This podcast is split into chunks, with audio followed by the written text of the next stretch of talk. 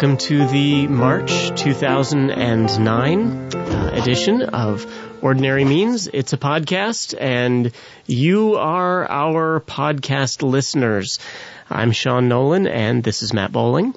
Hey, Sean, how are you? I'm doing good, Matt. How are you? Good. You made it back from overseas. I made it back from overseas. We apologize for not having a February installment. Uh, but as Matt mentioned, I was out of the country, and I'd love to tell you about that. Uh, so if you want to shoot me an email, I can tell you about where I was and what I was doing, uh, all for the sake of the ordinary means. Um, Amen. The uh, I, I can tell you this that the gospel is alive and well in some countries where uh, the persecution of the church is very very strong. Hmm. Uh, so that is a it was a wonderful blessing to be able to serve, and you know coming back, I have to say because this fits into our, our topic here. Uh, coming back from that, I I felt that they taught me something about a dependence on God and His means. Mm, uh, because they, they, didn't. This country did not have the resources, and yet uh, you know, they they didn't have the access to all of the methodologies, to all of the the little enticements that churches here get, all the different, you know, just use this Bible study and it'll transform your church. You know, they didn't have any of that. They they had the the Word of God, and they had some good books. Um, they they've been able to get good books through uh, people taking them to them, and uh, and they they are just relying on the word, the sacraments, and prayer, and God is God is reaching non-believers of other religious stripes. so um, it's just That's very awesome. very encouraging to see uh, see what the Lord is doing there, and it you know puts I, I tell people if you're a pastor, you need to be going to uh, developing countries you hmm. need to be taking teams there. Uh, if you can't get a team together, go with a team. MTW, um, the PCA's mission organization is regularly sending uh, medical teams. I went with a medical team as a pastor, and um, they're regularly sending teams where you can go, and it, it does a number of things. I think number one, it it it keeps your head on straight. Most pastors in America are are pastoring in suburban or wannabe suburban settings right. that really are we become overly comfortable. Hmm. Um, in fact, I just had I just got my hair cut yesterday, and uh, how's it look, Matt? Looks oh, great, Sean. Oh, thanks, thanks. You can see it all the way from the east, mm-hmm, from the west mm-hmm, coast.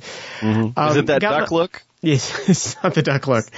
Um, so we. Uh, I just got my haircut yesterday, and my my hairdresser's a believer, and she was she has just got back from uh, Dominican Republic, hmm. and she was saying the same thing. She was saying, "Man, people over here need to go overseas because it it puts your head on straight. It, it hmm. gets your priorities in order. Um, it's it's a sacrifice to do it. You know, it costs money. It's um, yeah. it costs time. Uh, but it is, I cannot, I cannot recommend it enough. So I, I think it gets your head on straight. Um, I think for me, it, um, it reminds me why I'm doing what I'm doing. It, it gets, it gets, gets God and God's ministry back at the core of, um, of why I'm here.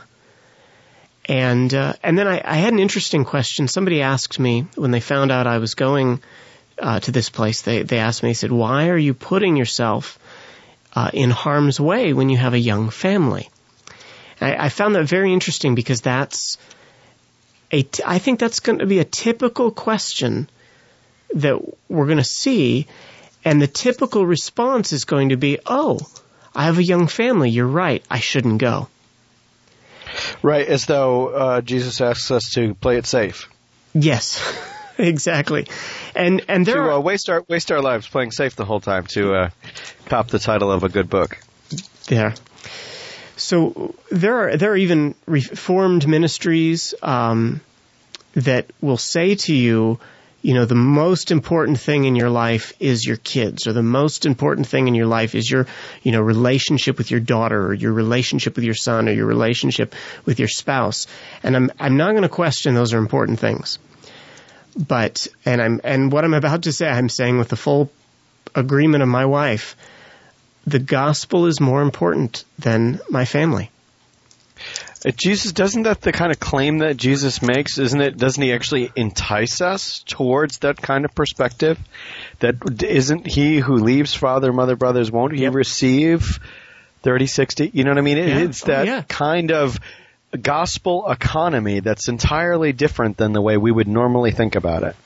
Yeah, my my opinion is some of these ministries that are so, uh, pardon me, fo- so focused on the family. I'm I'm not talking about focus on the family, but some of these ministries that are so focused on the family, they, um, what they what they they can only exist.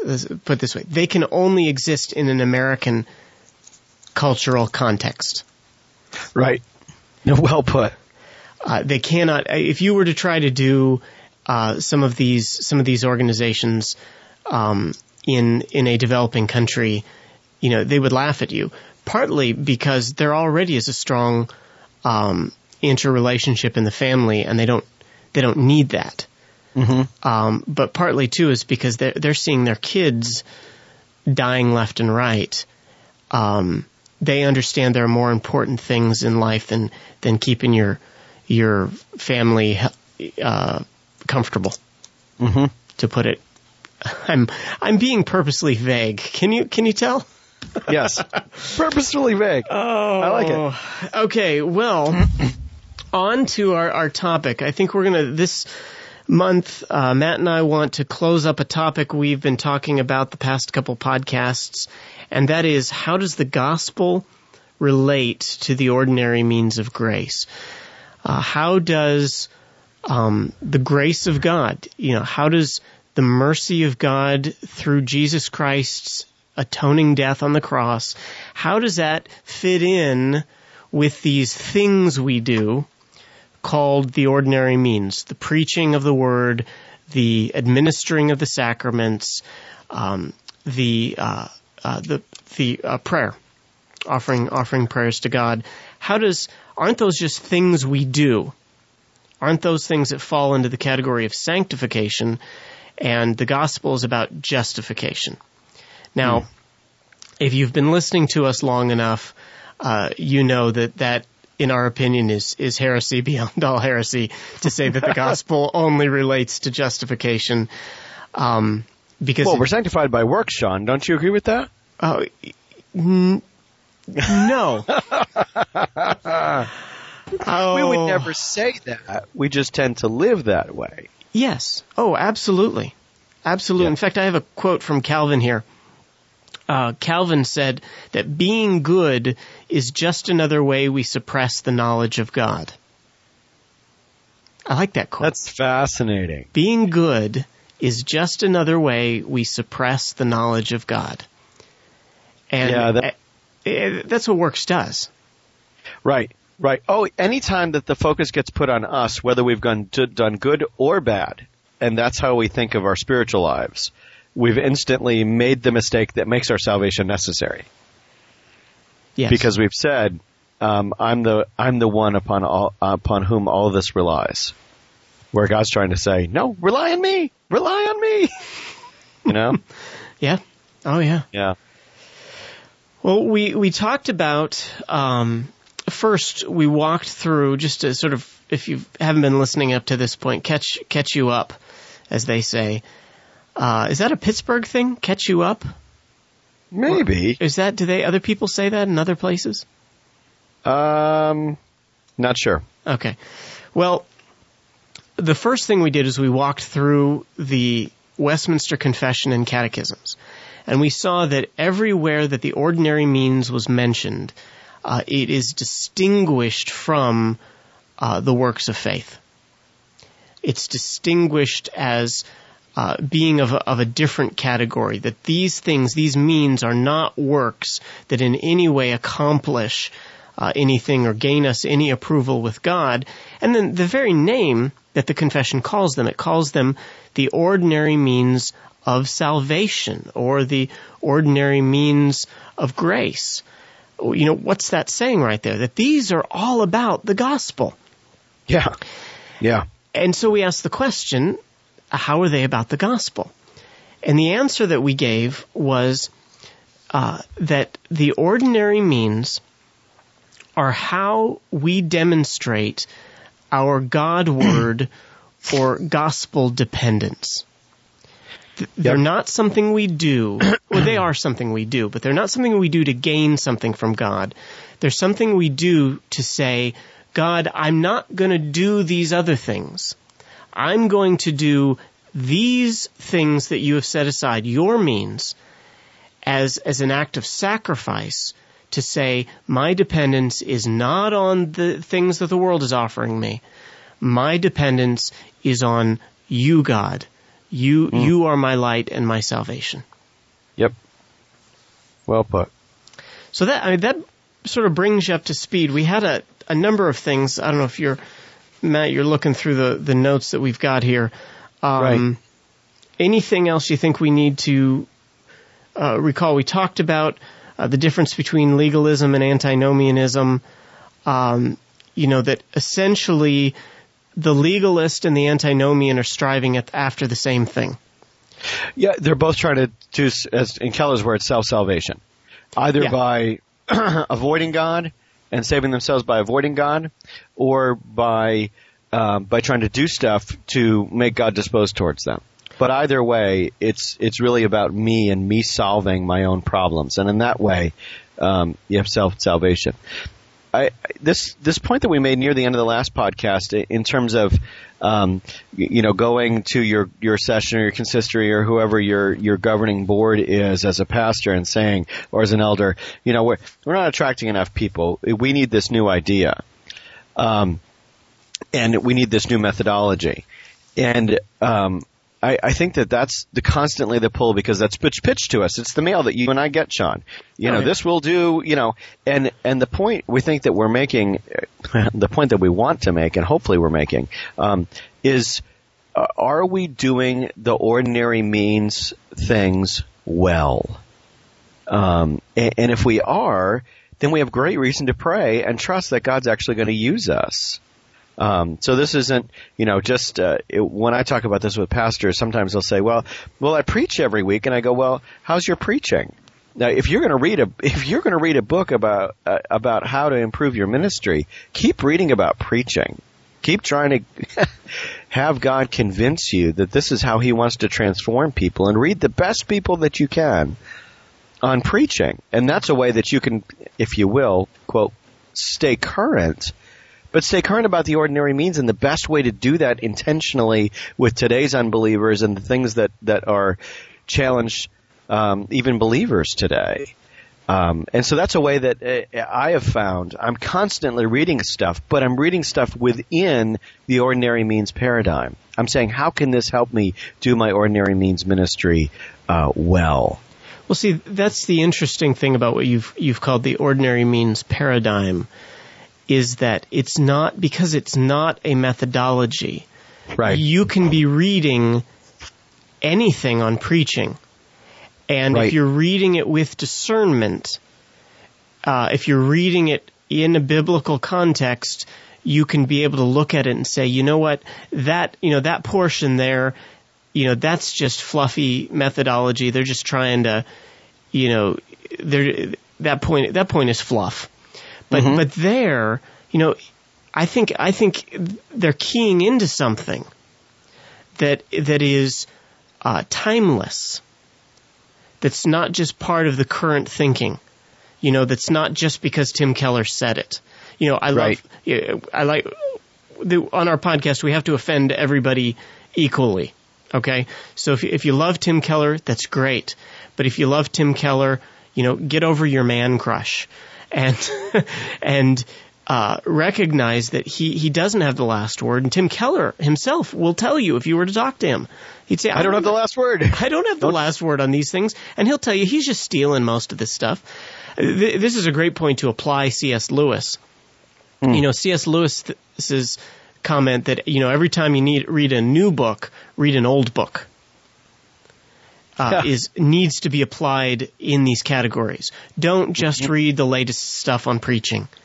Go back and and you know shed some blood over some Puritans on preaching, and you know go back and read Edwards on preaching. You know read some of these. There's a new new book. Here you go. Uh, Martin Martin Bucer. Uh, Calvin loved the man. Oh yeah. Absolutely loved the man. His book on pastoral care is now available in English. Oh wow. It just just came available. I just got my copy, and hey, go read that. Right. Um, but For a you know, private private ministry of the word with people. Yep. Yeah. Yep. so uh, so we don't want people to think in terms of um, of ordinary means being a methodology.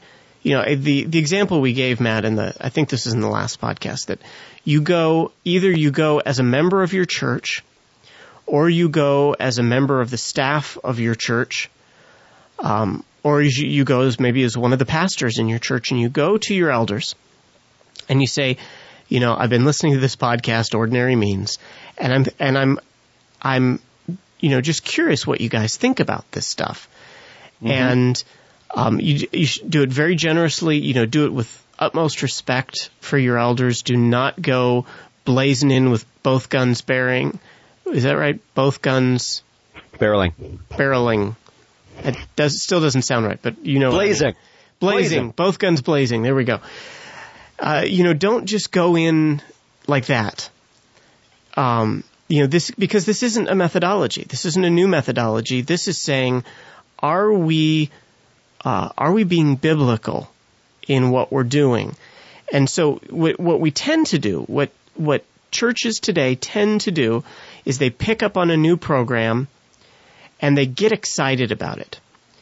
And and so they they sign people up they preach on it. They you know they do classes on it. They sign people up. They schedule events. They train people. They put you know they put them through the 3 week training course you know and they say we have found the thing this is going to revolutionize our church and Forty Days of Purpose was one of these kinds of yeah, things. If you're looking those for kinds. a tangible example.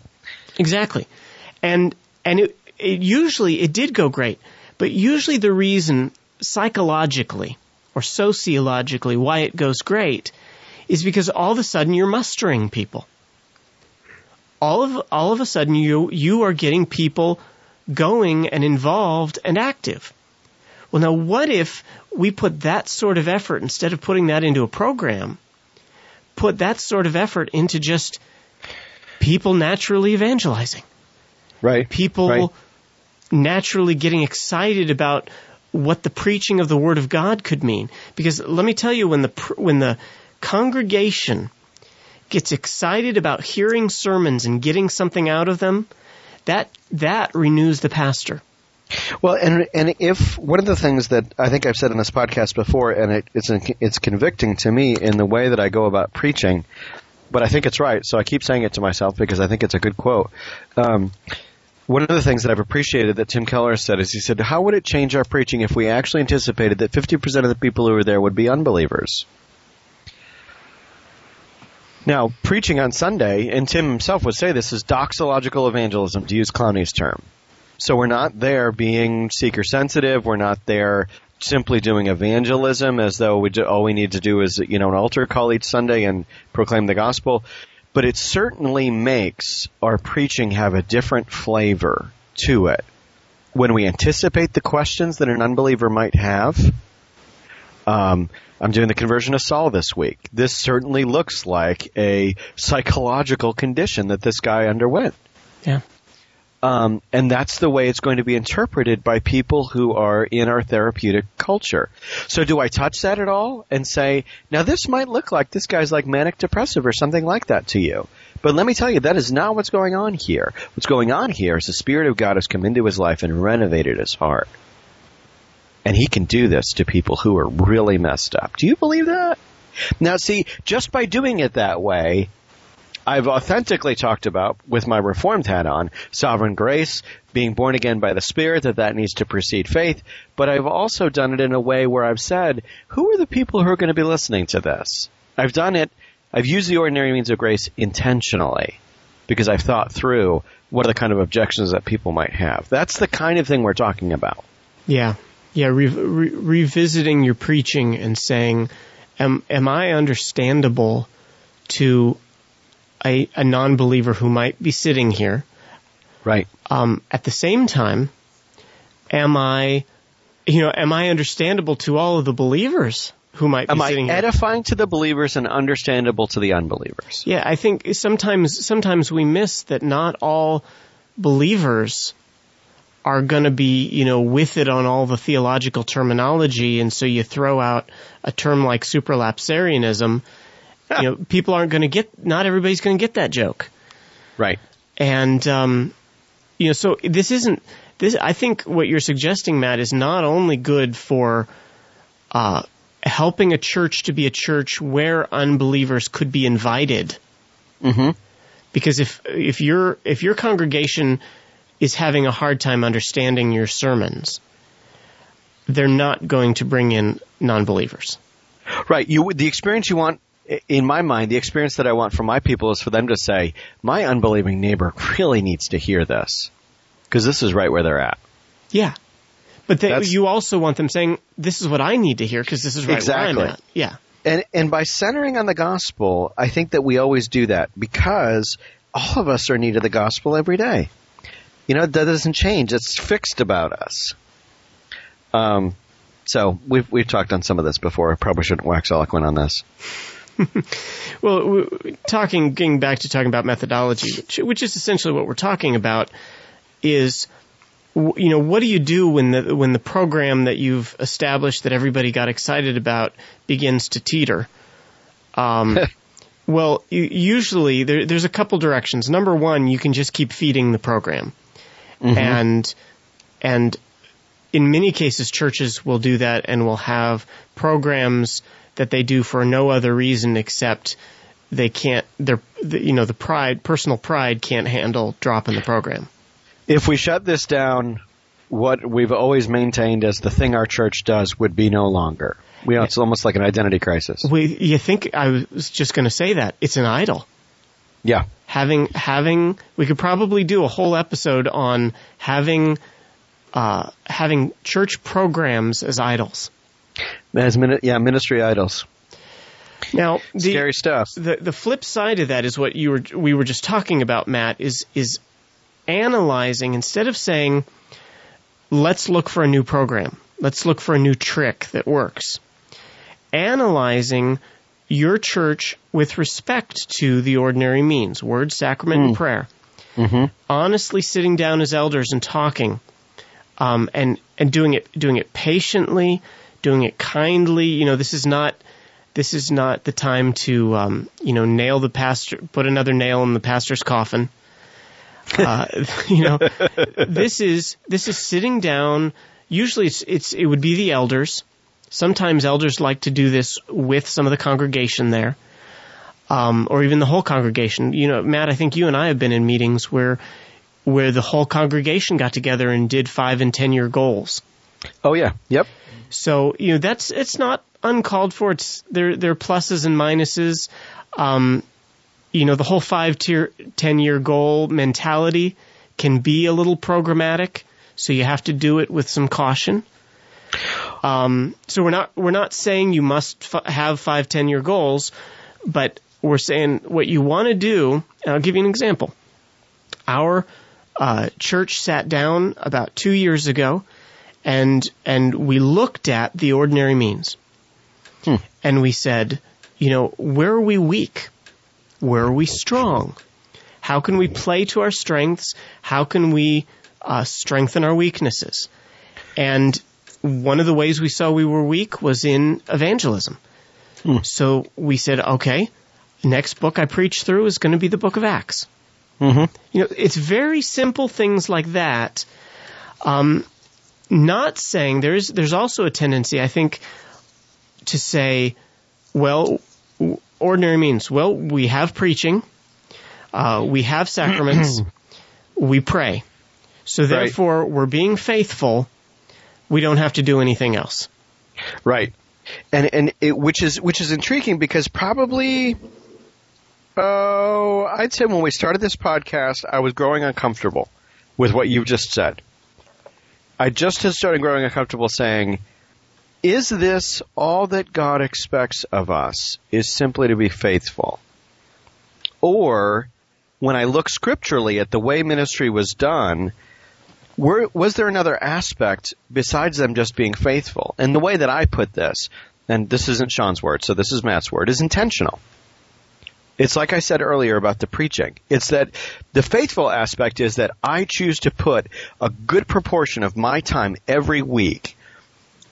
From the world's eyes, it looks ridiculous how much time I put into 30 minutes of flapping my lips. But I do it by faith. And I do it uh, in a way where I constantly want to grow in it. My associate pastor and I, every Tuesday morning, he takes Mondays off. Every Tuesday morning, we dialogue back and forth both of our sermons from Sunday, how we could have done better. Because our earnest desire is that we would be the sharpest tool possible for those 30 minute shots that we have with unbelievers and believers. That's how we, in my mind, were faithful and intentional and we trust God and depend on Him to use these means to transform people. And He does! That's what's amazing. He does. And we shouldn't be surprised. Yeah, we should never want faithful to be an excuse. Exactly. Good, well put. Yeah, because I, I think we do that. I'm guilty of that. Um, you know, you've just confessed to being guilty of that, so I figure I can mm-hmm. I can confess now. because well, it's far I'm, easier. I'm in common company. in our circles just to say, "Well, I'm faithful." Yeah. Without without going on and saying, for example, was the Apostle Paul more than simply faithful? You can't teach, as Sean has, and I am, you can't teach through the book of Acts and go, oh, Paul was just all about being faithful. Certainly he was, but he was a lot more than faithful. He was incredibly intentional uh, about his ministry. Yeah, ministry involves risk if we're doing it right. Yes. If we're being faithful. I, I, think mm-hmm. you could put it that way. If yep. I'm being faithful to Jesus Christ, my ministry is going to be a risk taking ministry in that I'm going to preach things that people might not want to hear. Mm-hmm. Uh, I am going to be praying for things that aren't necessarily, don't necessarily s- seem like you know, for example, I'll give, give you one example that comes to mind. Um, you know, Aunt Bertha is having her spleen removed. And, you know, this is what we usually pray for, right? 90% right. of all prayers are for Aunt Bertha's spleen. Mm-hmm. And, mm-hmm. and that's nothing wrong with Aunt, nothing against Aunt Bertha. I love Aunt Bertha dearly and I love her spleen even though it'll no longer be with her. Um, but, but we do. We tend to just pray for everybody's sicknesses. And risk taking prayer says, says, Lord, you know, I want Aunt Bertha healed. I want Aunt Bertha well. I want her to come through surgery well. But you know what, Lord? I want Aunt Bertha to grow as a Christian and to grow in her relationship with Christ and in her knowledge of God because of her spleen surgery. Mm-hmm. And so if that means that Aunt Bertha is going to go through some tough times, between here and there. Between here and there. I pray, Lord, that you would sustain her through those times. And then here's, here's the one more risk. And Lord, give me the grace to sit with her faithfully hmm. through that time. See, that's, that's in what you're saying. That's intentional ministry.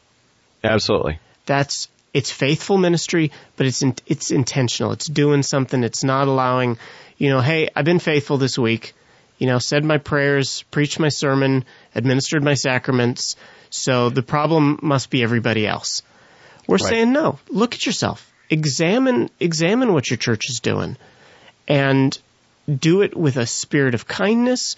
Do it with a spirit of gentleness. You know, every time that the Bible says exhort, this is fascinating. I did this recently. I went through and just found every time the Bible talks about exhorting, and in the pastoral letters of Paul. Mm-hmm. Mm-hmm. And every time, almost immediately, he says, "But do it with gentleness." Mm-hmm. so it's he he knows that our tendency is going to be just to bite and devour. Yep. So It's mine. Yep.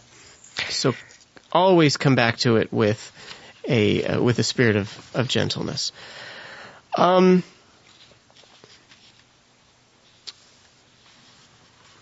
We're. I'm, I'm thinking. Um, we've got. We wanted to get to what I'm calling the seven points uh, here. Why don't we? Why don't we look at those and Okay. um, wrap up this podcast with those? Sounds and good. then um, we've got some plans for some future podcasts. We've got a podcast coming up on uh, on the Lord's Supper. We've got a podcast coming up on uh, a book. We're going to be interviewing uh, author of a recently published book. That's going to be coming up. Um, so we've got some some definite great podcasts this year. Looking forward to uh, putting them together. We've got um, we have our Ordinary Means Fellowship in April coming up. Uh, I'm guessing that we'll pull pull some audio from that for you to hear. So we got a lot of good things going on. I want to I do want to say appreciate the listeners. Uh, I'm getting a lot of great comments on the blog, a lot of great comments via email. Um, you know, we might need to start saying we have four faithful listeners. We might. We might, because uh, I think we have more than three. Well, th- the uh, the thing we wanted to end with is is looking at what um, seven ways that the gospel establishes a thriving ordinary means ministry. Um, and I'm I know there's more than seven. You're going to have eight, nine, ten. Uh, but these are these are the seven But we're the number of perfection. That's right. Well, if you did 12, you would Ah, have, see. you know, like the foundation stones of an ordinary Right. means ministry. Um, n- you know, number one, and go, this is going back to what we said in uh, two podcasts ago. Uh, when the gospel is at the center of your ordinary means ministry, it's going to create dependence Mm-hmm. Uh, over against legalism, over against antinomianism. Your your people are going to begin to say, uh, "This is uh, th- this is not about me." Give a great example of this. It's a great example because it's very personal to me. Is uh, some of my kids, when I call them on their sin, they will they will immediately say, "But I." and I'll stop them. I'll stop them real quick. I'll say, hold on. You're about to make an excuse, aren't you? For your sin. For whatever it is you did wrong. And I'll say to them, I'll say, remember, when we sin, we should always flee to Christ. And when we, and when we say, but I, when we make an excuse, we're fleeing to me. We're saying, uh oh, I sinned. How can I fix this? Mm-hmm. And so I'll say to my say to my girls, "Don't fix it. Don't you fix it. Let God Yep. fix it. This is the, it's now out there. It's a sin." And that's it's that kind of dependence where we're where where we as a Christian are saying it's not about me trying to fix it. I'm not trusting what I can do. I'm going to trust in what God can do um, Through me. through Yep. through me. You know, I, ministry, that is yeah. where my dependence is, and that's what the ordinary means do. Is they say, is they say my dependence is on God. Hmm. You know, when your neighbors are going, you know, why do you go to church every Sunday? You know, why aren't you, you know, why are you doing this Christian thing? Well, it's because I need this God. Hmm. And and the ordinary means are the outward way that we say my dependence is on God. Well put. Uh, Yeah, it's you know, it, Harry Reeder puts it when we're confronted with our sin, we can either fess up or cover up. Those are our two choices perennially. Mm-hmm. And the ordinary means remind us, especially a service of worship where we have the Lord's Supper and where we confess our sins. Um, all of us need to fess up every single week, and that's what keeps the gospel fresh. Yep, that's right. Uh, the second, the second thing. Uh, So the gospel, uh, an ordinary means ministry creates dependence. Secondly, an ordinary means ministry, I, I believe it creates a vision for long-term ministry. Mm-hmm. Um, you know, I'm not. You, you may never see revival in your church. You may never see renewal in your church. There's all these R words that are popular today. Mm-hmm. You know, you may never see. You should pray for it, but you may not see it. Yeah. Um, because that's that's God's business. Mhm. If God wants to do that, He's going to do it.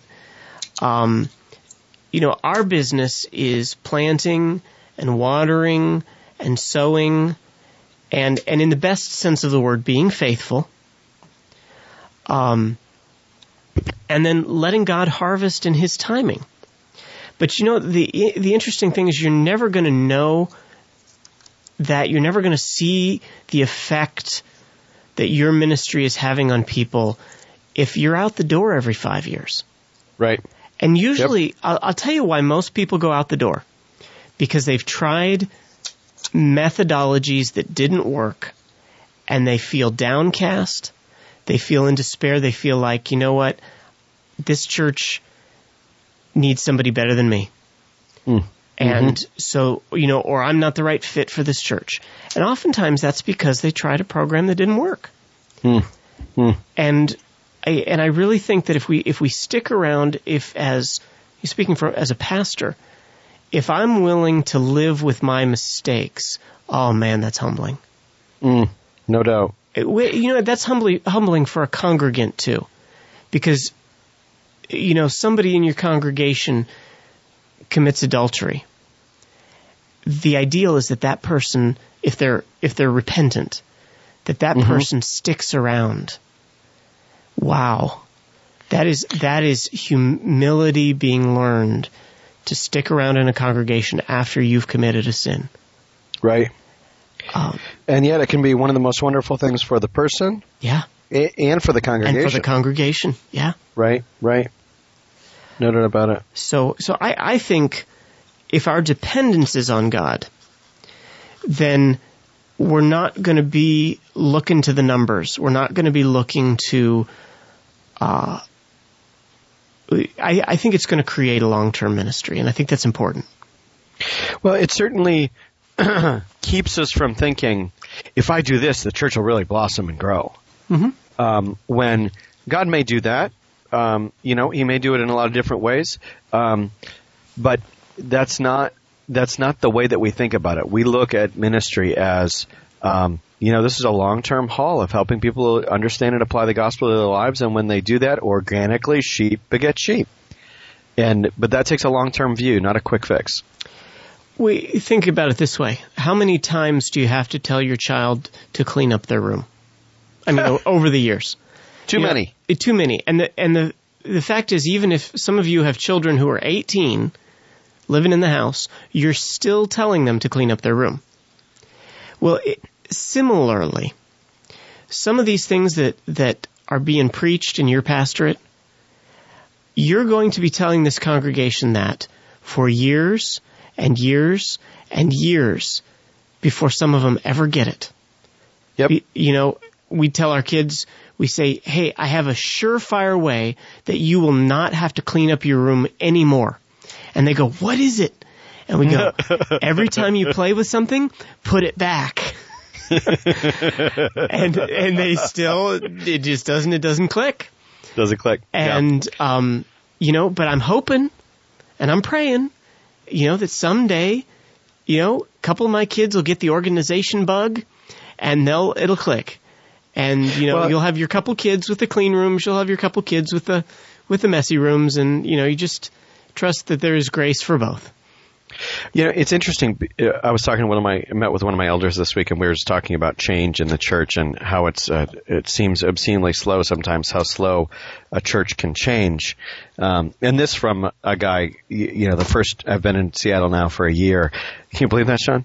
Um, and uh, it, and we've seen a, a marvelous, wonderful um, gospel transformation take place in this congregation in a year.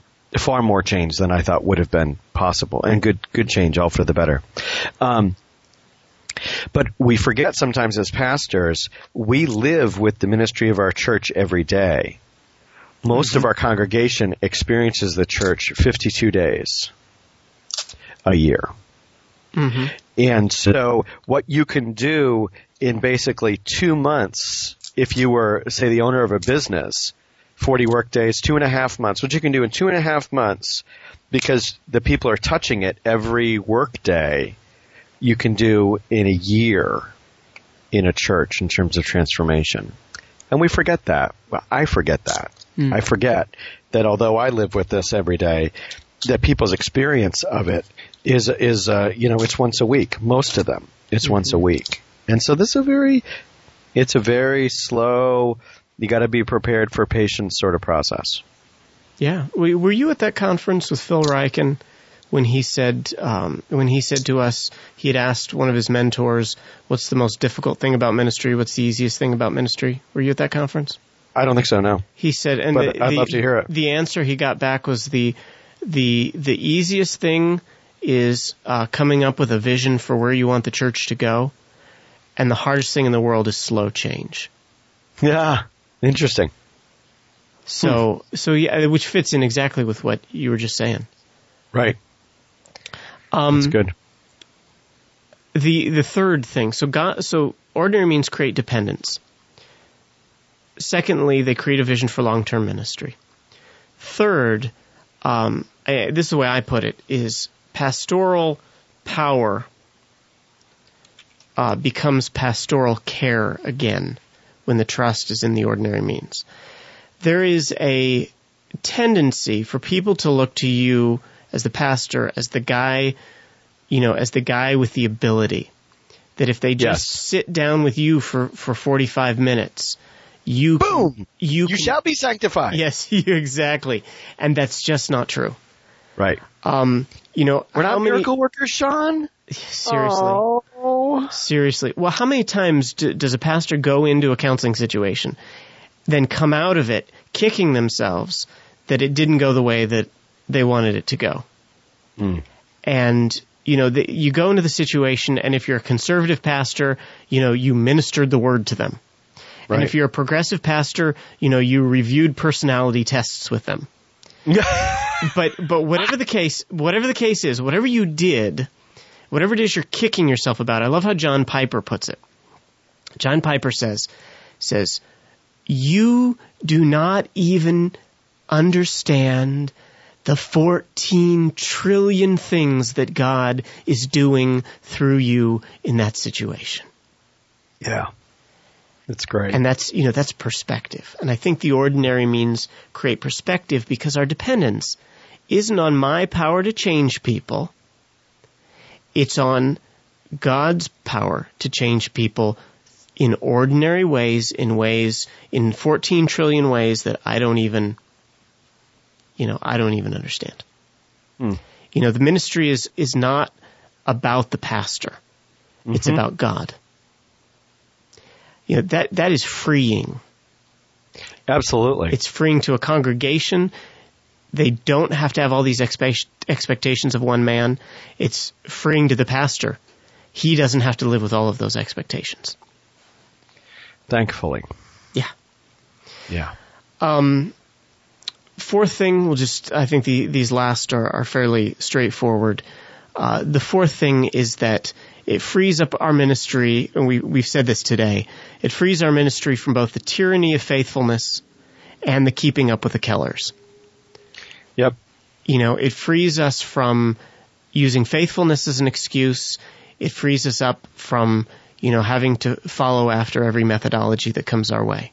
Right. And it recognizes that even as we're critiquing Tim Keller, that there's a lot of things that we value about him. We're using him as an example. You could use Yeah. purpose driven. Well, you could use anything. Fill in Yeah. the blank with your favorite denominational programmatic emphasis. Yeah. There's things to be valued in lots of places, but we're saying value it within um, the ordinary means framework that the scripture gives us. Yeah. Yeah.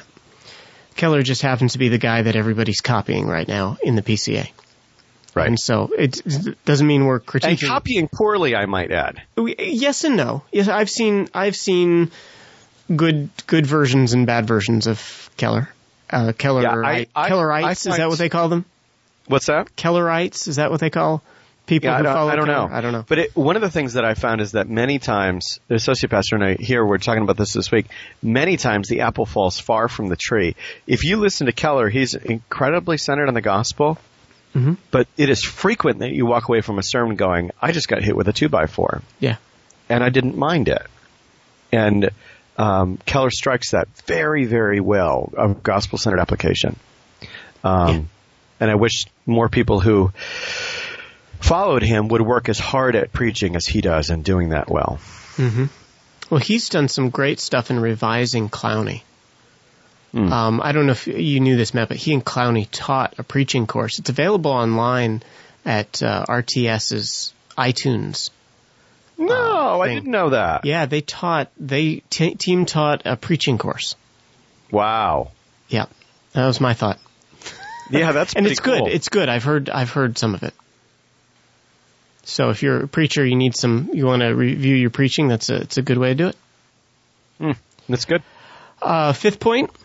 Why should you? You know, how does the ordinary means uh, thrive? How does it create a gospel dependence? Well, you know, it's biblical. mm-hmm. You know, it's you're what you're doing when you're striving after the ordinary means is you're putting biblical methodology as central to your ministry and to your congregation. Uh, it makes the sacraments important again. You know, they aren't just something we do that's some rote practice. Oh, they, it's the Lord's Supper again this week. Oh, yeah, oh, yeah. oh goody. You know, uh, no, it's, this is, wow, you know, we need this. Yes. You know, I, I need to be baptized for the forgiveness of my sins. I need to be, um, I need that strengthening of faith that comes as I eat of the bread and take of the cup. Mm-hmm. Uh, so, um, you know, I need to hear a sermon. Because I need to hear God speak to me again. Mm. So it's, it's biblical. Um, yep. Makes repentance possible is number six. Um, because we're, we're giving repentance an opportunity. We're removing, when we remove self from the picture and we yep. make it about God, um, we don't have to flee to self anymore. The mm-hmm. reason we flee to self when we sin, when we say, oh, I sinned, how can I fix this? The reason we do that is because we're not relying on God. And the ordinary means remind us week after week after week you need Jesus. I, I need Jesus to put Sorry, it. I cut most, you off, but yeah, I need Jesus. Yep. Yeah. Well, and I think too that what it does is it it um it frees us from ever having to repent of um of mistaking a new idea for the power of God. Both of us have, I think, have been in circumstances mm. I like that. Ministering, like that. ministering yeah. with other people where they thought and they felt that like they really had to to really defend their idea of what was really important for the church to do right now, some particular program or whatever, and they were ready to go for war on that. And we're saying the number of things that we're ready to go for war under are these. Mm-hmm. And if mm-hmm. somebody wants to go to war with you on these, um, they're probably in the wrong church. uh, and yeah. if and, and if you're not ready to go for to, for war, on these and say, no, we're not going to develop that new program because it's going to take our people away from having a simple life where they pray for unbelievers and they try and bring that gospel word to bear in their lives. And we think that's actually more crucial than providing X consumer program for our church. Um, now that may get you in trouble, mm-hmm. but that's good. Tr- that's good trouble to be in. Yeah, that's yeah. good trouble to be in. Well, finally, number seven, um, I, th- I, think, and this ties into what you've just said, Matt, it, it, frees us to be saved and to save others. It mm. frees us to live. Mm. You know, as, as, Martin Luther put it, sin boldly. Yeah. You know, don't don't be worried about what. Uh, uh, don't don't be so worried about sinning that you don't obey. Mm. And the ordinary means say, my dependence is not in me, they're in God. And so I can, I can live and I can live the Christian life and I can minister to people because I know God is at work. Mm. Which is freeing. Desperately freeing. Mm-hmm. Which is nice. And that's, I think that's where we need to end this. Um, I want to thank folks for uh, listening to the podcast. Uh, we'll be back again next month. Uh, in between now and then, uh, feel free to catch up. I've had a number of people tell me uh, just in the past few weeks they're they're catching up on all the old podcasts. We've got when when did we start this, Matt? Was it 2007? Maybe that long ago. So, sure. so we got a couple years of podcasts. I think that's about right. Yeah, I, I think we got a couple years of podcasts. years. If you want to catch up, um, you know, we might have said some stuff way back when that we don't. We've changed our mind on, but you know what? The the views expressed in this podcast are purely those of Matt and Sean at the moment when we say them, Right. and may have changed five minutes later. Um, oh, one other thing I wanted to mention, uh, while you're waiting for the next podcast to come out, you need something to do, go check out BibleStudyMagazine.com. Uh, they're not sponsoring us or anything like that, but, uh, Matt did just write, you wrote a review, right? I read a review of the ESV Study Bible, Okay, and uh, which is if you haven't if you haven't used that, and we'll put a little plug up on the blog about uh, Bible Study Magazine, so you can link to it. Good folks, I know the editor personally, and uh, was privileged to write a review for them. And um, it's a good study Bible. Go get it. oh, it is a good study Bible. and it's actually Bible, yeah. really inexpensive right now. I think, boy, was it CBD that I saw had it for twenty bucks this week, the hardcover, yeah, which is I think insane. that might be CBD, yeah. Yeah, right on the front cover of the, The, most is recent CBD catalog. is Christian, Christian book book distributors. Christian Book Distributors. I think it's christianbook.com. ChristianBook.com. Yeah, and they had it for about twenty bucks, and it is a tremendous, tremendous study Bible. So Now, is your Uh, review is your review on the website or is it just in the in the physical? ah, then now there's a good question. Um, I'm actually not sure. If you want to keep talking for a second, I can look on the website and tell Well, you whether in it's the, case. It's in the March April edition, which Right. is, is the March April edition their premiere edition, or have they been out for a couple? It times? is. Uh, this this they actually I think their second or third edition. Okay. Uh, so it. Uh, let me just get to the front page of the website, and you know what? I think that they've got um, the the inaugural edition. You can kind of look at online, Okay. but it doesn't look like they've actually got it. It's a um, yeah, they've got a preview edition online, and so you're able to look at um, you, kind of some of the articles from the from the beginning, some samples. Okay. But uh, it's the whole thing is not on um, uh, not online. But you can hear about um, the associate editor, the the whatever. He's got a uh, there's an introduction to it online. so you uh, find out more about the magazine at the website. Yep, at BibleStudyMagazine.com. Okay. Well, very good. I want to thank you for listening, uh, and until next ta- time, may God richly bless you as you pursue, pursue Him. I can't, I can't talk. Can we try this again? May God richly bless you as you pursue Him through His ordinary means.